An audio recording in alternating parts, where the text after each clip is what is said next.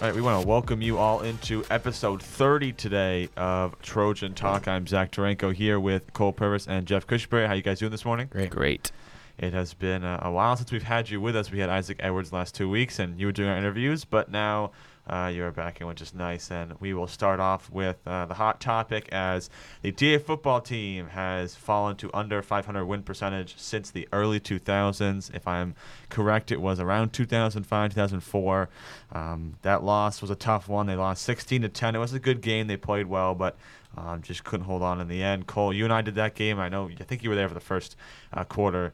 Jeff. So, so Cole, I want to ask you first. What did you see from TA um, in that game that, that wasn't really good? And and are we?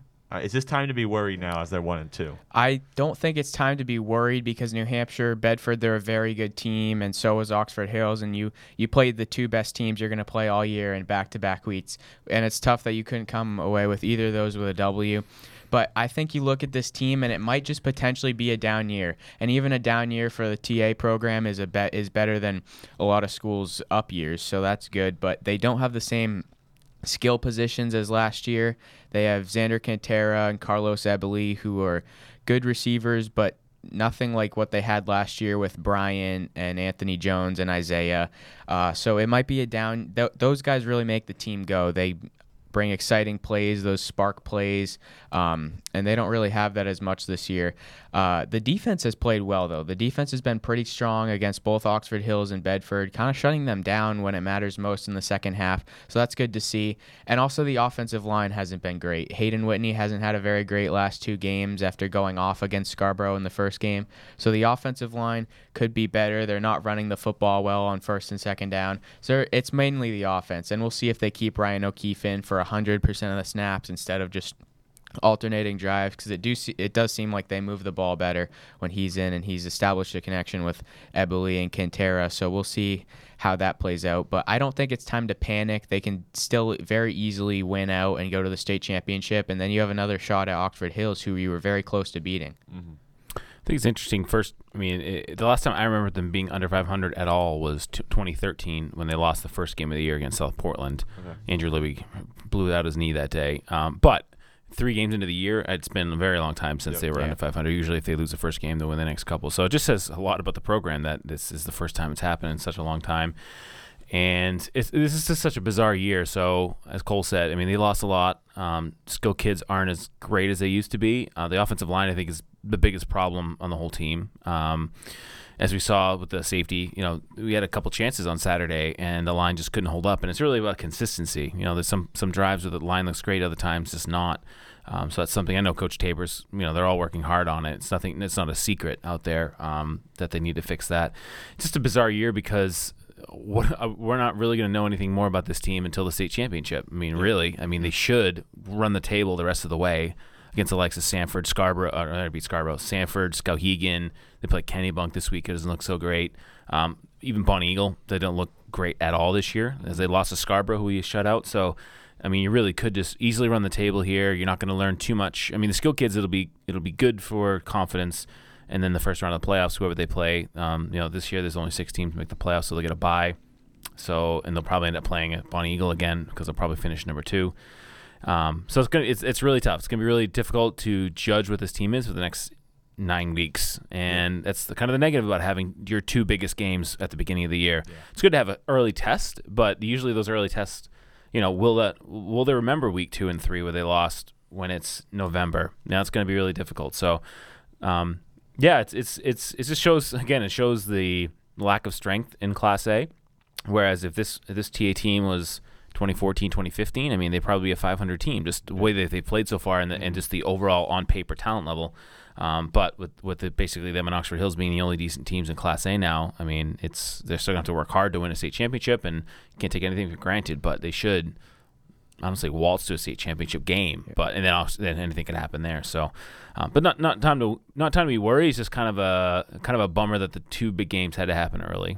Yeah, I mean it's tough, and um, I think, as you said, a lot of chances for TA to win that game uh, versus Bedford, but they just couldn't hold on. And obviously, it's tough. I know that like last year, Um, they had a lot of seniors playing offensive and defensive line, and they even had guys like so like now who are all-time stars are like guys like Jack Brochu and Matt Kimball. And last year they were uh, playing like nose tackle, and they were they were uh, almost substitutes for some of the offensive players to get some breaks, and and they're basically on the field the entire game, so they Mm-hmm. don't have much break to to stop and stretch their legs or whatever. So um, it was tough, especially at the end of the game when uh, O'Keefe was under a lot of pressure. Yeah, but and this is definitely the low point of the season. Like next week, we'll come back and we, we'll be talking about them more positively, hopefully. Yeah. So they'll get better. It was a great gr- shout out to JP Bias with a great onside kick, by the way, on the Yeah, safety on the safety was- free kick. I mean, I, and I was talking to Coach Pulsiver, and he said that he does that all in, time, in practice all the time. Like Yep. just has that knack for hitting onside kicks. Hopefully, we don't need to use any more onside kicks this year, but if we do, then we know it's possible. Yeah, uh, as, as Cole said, and as you said earlier, Jeff, I think it's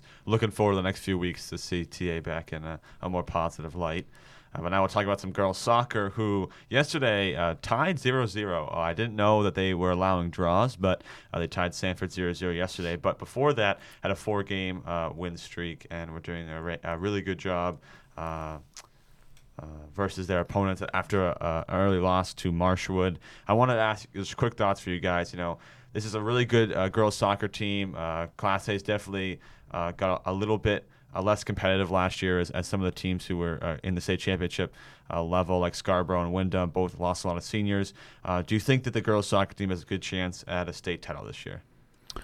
Um, I, I'm still saying to be determined. I was just pulling up the standings here and just seeing who Thornton Academy's beat.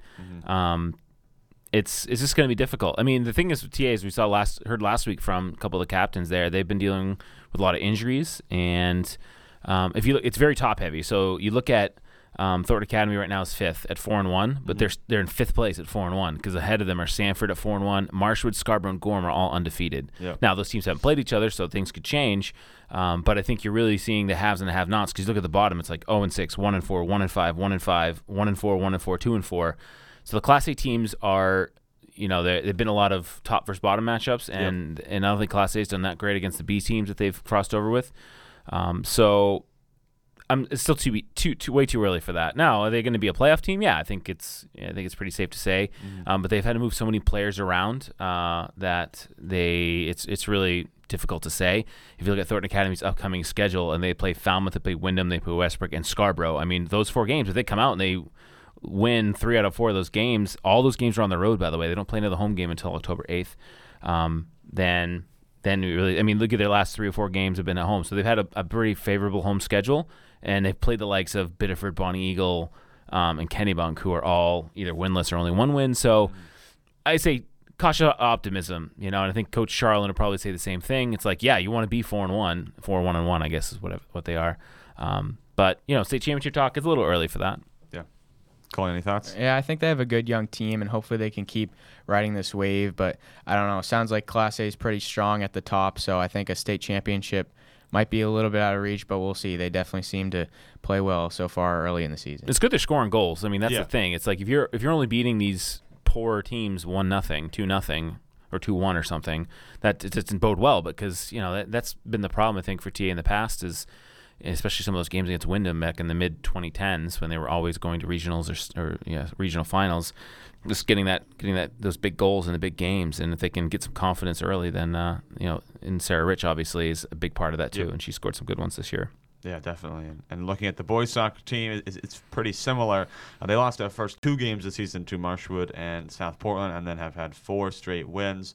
Uh, one of the, the stats that I was seeing, because I've, I've kept track of the goals and, and who's scoring the games, uh, 14 of TA's 19 goals in their first six game have six games have come from um, international players uh, on the team, uh, specifically Vasco Malero, Joao Pavai, and um, Lorenzo Viti. I just want to ask real quick: um, Do you think that the international players are the I wouldn't say that maybe not the backbone, but we'll, call it that for now, the backbone of this team. You know, there's a, there's guys like Jeremiah Gomez and, and, and Harris Stoddard, you know, obviously good players, but is the international uh, kids who come and play on this team the backbone of, of this program? Um, I can't. You can't say the backbone. Um, I would say it's so difficult because you know of all the international students that we have, you know, boys soccer and boys tennis are the two that Yep. have the most. And it's just such a different. You can't really compare the two because boys tennis is a it's a team sport, but it's also a solo sport. I mean, Yep. you're playing by yourself. Whereas soccer, it's so important to integrate everybody. I mean, No, they're not the backbone, but the amount of playing time that they get every year um, just shows how quality some of the players are. Yep. And it's very difficult because I know a lot of the dorm students. You know, it's it's so I have a different perspective, and I understand you know where they're coming from. I know there's a lot of turnover. You know, there's maybe 15 or 20 boys that actually try out, Mhm. and then by the end of the year, there's maybe only eight or 10 that are playing, Yeah. uh, whether it's JV or, or, or varsity. No, I think I think if you talk to Coach Carlson and anybody else, the backbone has to be the guys who've been in the program for a long time. Yep. And I understand it's a really difficult balance of wanting to put the best players on the team on the field, the best team, Yep. and also rewarding the guys who have played for you for a long time Mm-hmm. because you know uh, there I would say though of boys soccer there have been some players in the past who you've seen them go go to other sports for Yep. variety of reasons not just for one reason you know they've gone to play football they've gone to just do full time you know full time basketball or full time lacrosse or whatever um, so it's a it's a really difficult balancing act for Coach Carlson. I totally understand that. But when you get an influx of 10 players from countries like Spain, Brazil, Mexico every year, and they're coming just from a natural, you know, these guys play soccer from the age of three or four, and that's all they play. And not saying all of them are superstars, but, you know, it's, it's so difficult to deny that kind of talent. So it's, you see, some years are different than others. I mean, there's, I would say most years is what, two or three impactful um, starting players that are international on the boys soccer team. Uh, the, this year seems to be more in terms of you know the, the especially their entire attack basically. So it, it's a it's it's a very complex question. You know, it's it's too bad because I feel like if a lot of if some of these international students stayed for two or three years, that that the, that it'd be much easier to Yep. build a cohesive team, and this team could win a state championship with the amount of talent, both from the international and from the local population. But every year, it's like throwing a new a new mix, mix of ingredients in the blender and hoping you get some kind of nice shake at the end of the year. Um, but it's nice to see, you know, like Jeremiah Gomez, who we're going to talk to here shortly, you know, is one of the star players, and he, I would say he is the backbone of the team um, this year. Yeah. Well, you just said it. We are now going to have uh, our interview for this episode with Jeremiah Gomez. So we want to welcome in Jeremiah Gomez of the TA soccer team, one of the captains this year, uh, coming in for an interview. Uh, first, I want to ask you, how you doing today? I'm doing great, Zach. How are you? Uh, I'm doing great. Uh, so the first question I got for you today is, uh, what is it like being one of the senior captains of the, the boys' uh, varsity soccer team this year? Um, to be honest with you, I think it's great. It, it's awesome. Um, being able to like lead out the boys to a game, even we win or we lose. Uh, being able to like represent the school at that kind of like holding that badge kind of means a lot. So I'm I'm really excited to to be able to lead this team. Yeah, that's awesome. Uh, you guys started the season 0 2, but right now on a four game uh, win streak. How do you guys keep winning your games and keep that momentum going throughout your wins?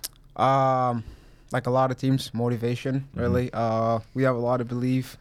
We have a lot. We have a lot of guys that are skilled and can like you know perform what we need them to do. So Mhm. you know, going into a game on Friday against Falmouth is going to be an important one where we need to pick up a win and make it a five-game win streak and just keep on going from there. Yeah. So I, I know personally, and I bet some people listening know that you are a midfielder. So I got a little fun question for you. Okay. If you had, if you were forced to play either as a forward or a defensive player, which one would you pick and why?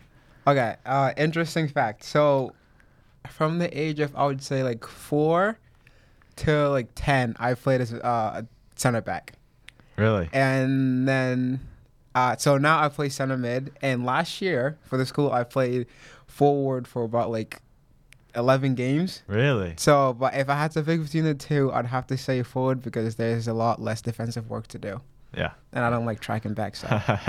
That's nice. All right, so this is, you know, if anybody has watched our last broadcast, uh, Jerry had a beautiful um, free kick goal that went in the top corner, and I know you're very good at free kicks. I've played, I, you know, if people don't know, I've played with Jerry on a travel team before. So I want to ask you, how would you describe the perfect free kick, or or taking the perfect free kick? Um, for me, it's about like if I feel it, it's gonna go into the back of the net. Really? If I don't feel it, like uh, a game against Sanford, I had a free kick, pretty much right right on the edge of the box, and I was it was raining, it was it was cold, it was wet. And I was like, it's not going in, and it didn't go in. So, but like against Kennebunk, I scored two free kicks, but those ones like I like I knew they were gonna go in, and they did. So Yeah, that's cool. Uh, looking forward to, for the rest of the season, is there a certain game or maybe like uh, like a certain event that you're doing with your team that you're that you're looking forward to? Oh, it has to be Gorham. Yep. They humili- last year during the regular season killed us 6-0. Mhm. Um, and then we had them in the playoffs and they beat us by a goal.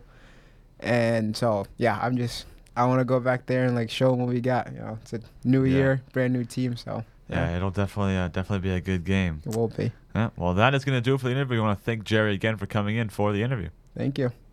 We want to thank Jeremiah coming for coming in for that interview, and uh, we'll wrap up the TA Talk with just looking at our streaming schedule on this Friday, September 23rd.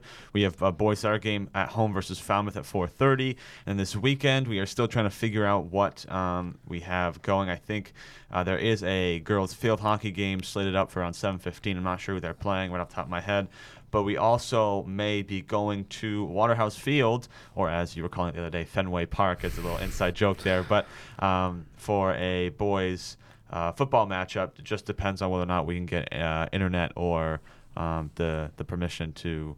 Uh, to film there, so uh, we'll keep you updated on that. But definitely the boys soccer game uh, on Friday, the 23rd, uh, versus Falmouth. That should be a good good challenge for the boys. Yeah, it will. So we'll talk about some NFL now. We are two weeks into this season, and uh, I know every year is always different, but this one seemed a little bit more crazier than the last few. A lot of comebacks, uh, wins this week, uh, and some injuries as well, and some teams not playing as well as they should have. So uh, we'll start it off real quick. I just want to ask which comeback game uh, do you think was the best? So the three I put up here are the Dolphins coming back against the Ravens, the Cardinals coming back against the Raiders, or the Jets beating the Browns. Which one do you think is the Well, first off, you say um, it, it looks a little bit crazier than other years. I don't know. I think the NFL is just awesome all the time. That's what people say. Oh, this draft is better than the last couple years. Oh, this free agency is the best ever. I think the NFL is just awesome all the time. That's just how You it said works. that about the NBA though too. Remember? Do we have a fight about that on there about how Yeah. the NBA was the best, basically the best of all Yeah. time? But anyway, go I, for it. it um, depends on the season. I didn't want any of these three teams to win, so I didn't. I wasn't really a big fan of the comeback, but the Dolphins' comeback was definitely the most entertaining, and I got to give Tua his props. I'm not ready to crown him as amazing after two weeks into the season, but he's he's looked good, and they've they've lived up to the hype so far. McDaniel's had a good start. Um, I'm still a little bit skeptical of this team going forward. I think there could be a second half collapse, but um, it, they've still had a great start to the season, and uh, the Patriots got a win, which is awesome. They really grinded one out in Pittsburgh. That's what you got to do against a team that you're kind of evenly matched with, and I thought they played very well on both sides of the ball. Um, so yeah, and then Trey Trey Lance gets hurt. He's out for the season with a broken ankle, and just like that, Jimmy Garoppolo, ever after everything that happened all summer, is going to be the starter for this team. I still don't understand why they traded up for Trey Lance when they have a Super Bowl ready team right now. And let's say Jimmy G takes them deep into the playoffs this year. What are they going to do next year? Bring Trey Lance back in and like they lost to the Bears last week. It's it's just a very interesting scenario, and I don't I'm pretty puzzled as to why Kyle Shanahan is doing what he's doing, but we'll see how far Jimmy G takes them. It's really interesting the way that you phrase this question. You're very optimistic because every other sports show that talks said which which choke was worse, not which comeback was best. Yeah. Which choke was worst was by far the Browns. Yep. Like you can't let that happen to the Jets. It, it was something like 2,500 games in that situation in the last like 50 years, and every uh, up by two, up by 13 points with a minute 50 to go, and every team had won until until then. The the stat was what that if Ch- Nick Chubb wouldn't have gotten that touchdown and Yeah. need He the nailed ball, yeah. they would have won the game. So Um, which which comeback was the best? I think it was. I mean, the Dolphins was impressive. It's definitely the Cardinals. I mean, because just watching the end of that game, it's like Kyler Murray was a cheat code. Like it just was like. I don't know when they play like that. It's like how do they ever not score? And it frustrates me because I'm not a huge Kyler Murray fan long term. Yeah, I still don't neither. think he's going to be a long term NFL quarterback. But like it's like every fourth down, he's like he just ran around his, and, it, Mm-hmm. it's like a lot of people see that's why I don't think that was the worst choke because offensively maybe like the Raiders should have scored some more points or whatever, but like. You watch those two plays that he made on the fourth down and on the two point conversion. Like, what can you do? He's so fast. You know, it was just ins- insane. So I would say that comeback was the best because it took more miraculous plays. Um, you know, because I, th- I feel like that was less of a choke and more of just a ridiculous comeback.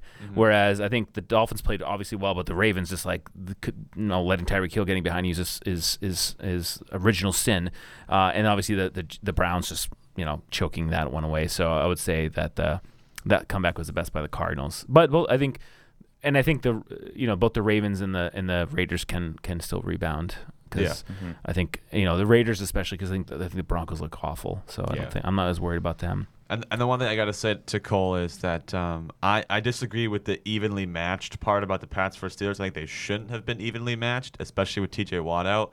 So I think the win isn't as impressive as some people are saying because it was so close. And I think the Patriots had a lot of chances to to, to take away with that game. I mean Pittsburgh's terrible.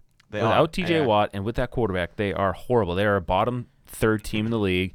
So it's, it was kind of a no win for the Patriots. Like you had to win the game because of what how you poorly played last week and what your schedule is like coming ahead. Yep. But they didn't look good. I mean, that- if not if not yeah. for that dumb kind of a dumb rule that you know that on Myles Bryant, you know, not, not being a safety um, Yep. early on in the game, and then obviously Gunner Olszewski just gifting away a touchdown. That's a totally different game. So I don't. I look at that Patriots win like, okay, well, I'm glad you didn't lose, but I think they're going to get smoked on Sunday. Yeah, I against mean, the Ravens, I and they're going to be one and three pretty quickly here. I see what you're saying, but it was loud and it was all doom and gloom around their organization the last week after the loss to the Dolphins. So just a win is good. But yeah, I do see what you're saying. We play the Ravens this week, who choked last week, so I'm sure they'll be motivated and ready to go. The biggest concern right now is Mac. He looks terrible. Yeah, and I don't know if it's his fault or if it's you know this whole uncertainty about the offense. But he was one of the reasons they almost lost the game. You know, and, and I'll give him the benefit of the doubt. He's a second year player. It's only week two, but he's physically he doesn't. I mean, he's skinnier. Everybody's saying that, but his his arm strength does not look improved. Like you need to take a big steps. He he was never going to be the big physical guy. And you mentioned Trey Lance, and the reason that all these all these teams are getting rid of guys like Jimmy Garoppolo and and eventually guys like you know Derek Carr and Kirk Cousins and going for the home run balls of you know of guys like Mahomes that that kind of body type is because that's how they feel they can win long term in the NFL. Is that true? I don't know. I mean, uh, Brady's an outlier, obviously, and, and I'm not ready to put Burrow in that category yet. Saying like, well, they they went to a Super Bowl, so you should get a quarterback like that. I mean, we'll, we already seen this year. It's not not obvious. So um, yeah, it's it's it's it's uh it's it's tough being a Patriots fan this year and really kind of Yeah. looking week by week and just trying to enjoy the games instead of being like, oh well, we got to win against Pittsburgh. Okay, well that gets us in this. No, we're not going to win the division. That's that's already over because the Bills look ridiculous. Um, and the wild card is going to be lucky. I mean, we're going to have to really win some games that right now looks like we shouldn't. Yeah. Well, sticking And I'm with- going to the game on Sunday, so Are you? hopefully they keep it close. Nice. It's the only game I'm going to at Gillette this year. So Nice. Well, we will uh, uh, keeping it with the NFL. I have a little little segment here. So I have uh, it's called "Who's a Better Receiver," and so I'm going to name two receivers, and I want one sentence about which one, wh- like, pick. Tell me which one you think is better, and then one sentence as to why you think they're better. So we'll start off with Justin Jefferson or Jaylen Waddle. Very easily Jefferson. That that's the easiest one on the list. It should be Jefferson or Ja'Marr Chase. I think that's a little bit closer, but Jefferson's had better production with with Kirk Cousins and a defensive coach up until now, and now he's got an offensive coach, and he's going to explode even more. Uh, yeah, Jeff- Justin Jefferson. I mean, Waddle. I mean, a little incomplete. We don't know yet. He's still a little younger, but Jefferson seems like just seems like he can. And, and I'm I'm with Thielen not being that great of a you know threat anymore, and see Jefferson as the number one guy. I've been impressed, so I'd say Justin Jefferson. Next one is Tyreek Hill or Stefon Diggs. I- I'm gonna go with Tyreek Hill. I think the speed just breaks the game. Like that touchdown last year versus the Bills with a minute to go, nobody else is scoring on that play, and Diggs has the best quarterback in the NFL, in my opinion. And Diggs is great, but I think I think Tyreek Hill is the most unique receiver in the NFL by far. I'm gonna go Diggs by a li- by a hair. I understand everything you just said, and I agree he is unique. That's that's the thing about Hill. But if you go just overall skills, what I see from Stefon Diggs is that's who I'd want on my team because Hill he- he can. Here's the thing. I think Hill has has more boom or bust potential. Like he have he can have unbelievable games, but we saw him. We've seen him against the Patriots. Most of his games the last four or five years, the Patriots have been able to shut him down. Yep. There are ways that you can shut down Tyreek Hill. Um, especially double covering and keeping, you know, it, it's when you don't cover him. Now the Bills game that was kind of a that was crazy, but like you watch against the Dolphins, I mean, he literally just ran by the defense because they let him go. So whereas I think Diggs is a little bit harder of a matchup to try to to try to um, try to get him down. So I would say Diggs by a hair. I'd love to have either of them though. Yeah, I, I agree with uh, with you, Jeff, on that one. I think it is that one's a close one though. I think Diggs has a better connection with Allen than Hill does with Tua. Although they just, I'll give him the benefit of the doubt because he just started playing with Tua. But uh, the next one is AJ Brown or Michael Pittman Jr. So Michael Pittman Jr. doesn't look the part. Obviously, AJ Brown is huge and Pittman a little bit more skinny, but people need to give him credit. He's one of the best jump ball receivers in the NFL, and he's had some great production. But I feel like with Pittman, it's a lot of projecting. People are just kind of assuming that he's going to have a breakout year, and, and he's been pretty good, but it's a lot more projecting with Pittman, and we've seen it with AJ Brown, and Brown's been Brown's just been a little bit better. I'm not ready to crown Pittman as better than AJ Brown yet, and um, I love Pittman. He's one of my favorite players in the NFL. He's got a great YouTube channel, but um, AJ Brown's better. I just I'm gonna have to say Brown because I don't really know much about Pittman. Honestly, Really? the only time I've ever really been Yeah. exposed to him is on fantasy. Like That's- when I played him in fantasy. Like now, and AJ, but uh, but the problem is I had AJ Brown last year and he was absolutely atrocious on my fantasy team. So I'm, I'm tempted to say Pittman just out of spite.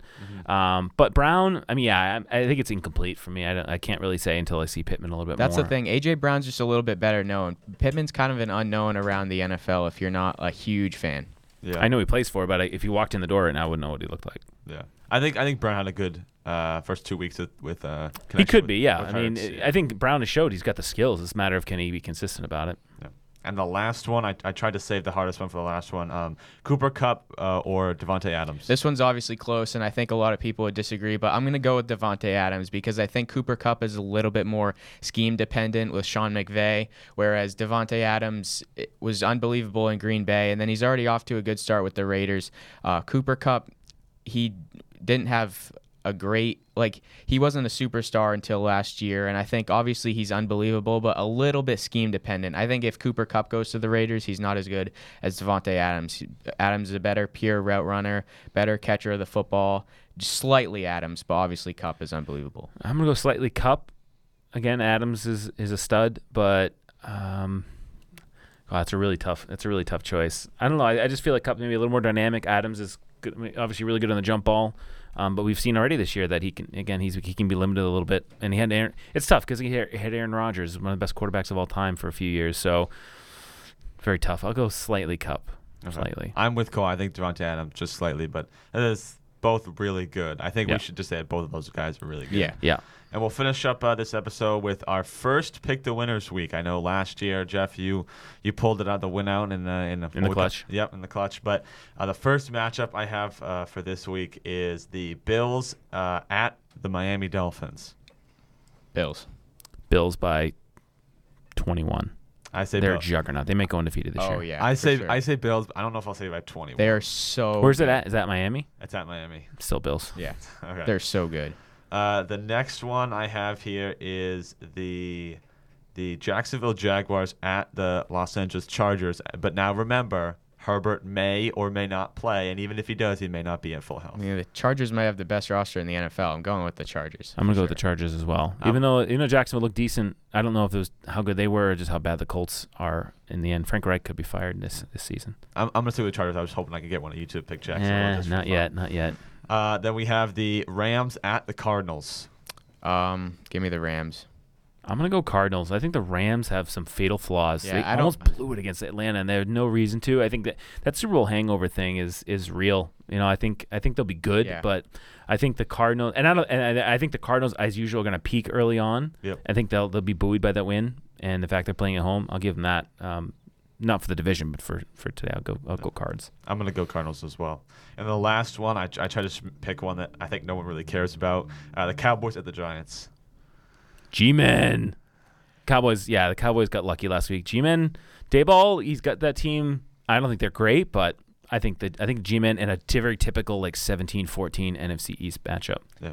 I, I think things might be too good to be true for the Giants. I, I think they're too not good enough to start off three and zero. I think Cooper Rush and Cowboys pull out. By the way, did you see just quick thing as we finish up? Did you see stupid um, the stupid quote by Beckham? Odell Beckham says he'll come back to the he'll consider come back to the Giants if they bench Daniel Jones or release him. Really? yeah, Oh, so difficult. Um, I'm gonna go Giants, and I just can't believe that I I think that they're gonna go three and zero to start a season. Yeah. But Biggest, they'll be the biggest fraud 3 and 0 team in the history of the Oh, NFL, for sure. but Yes. good for them. Yep. All right. Well, that uh, those are some some good uh, some good picks for the first week, and that's gonna do it for the 30th episode of Trojan Talk. I want to thank you all for watching, and we will see you all next week.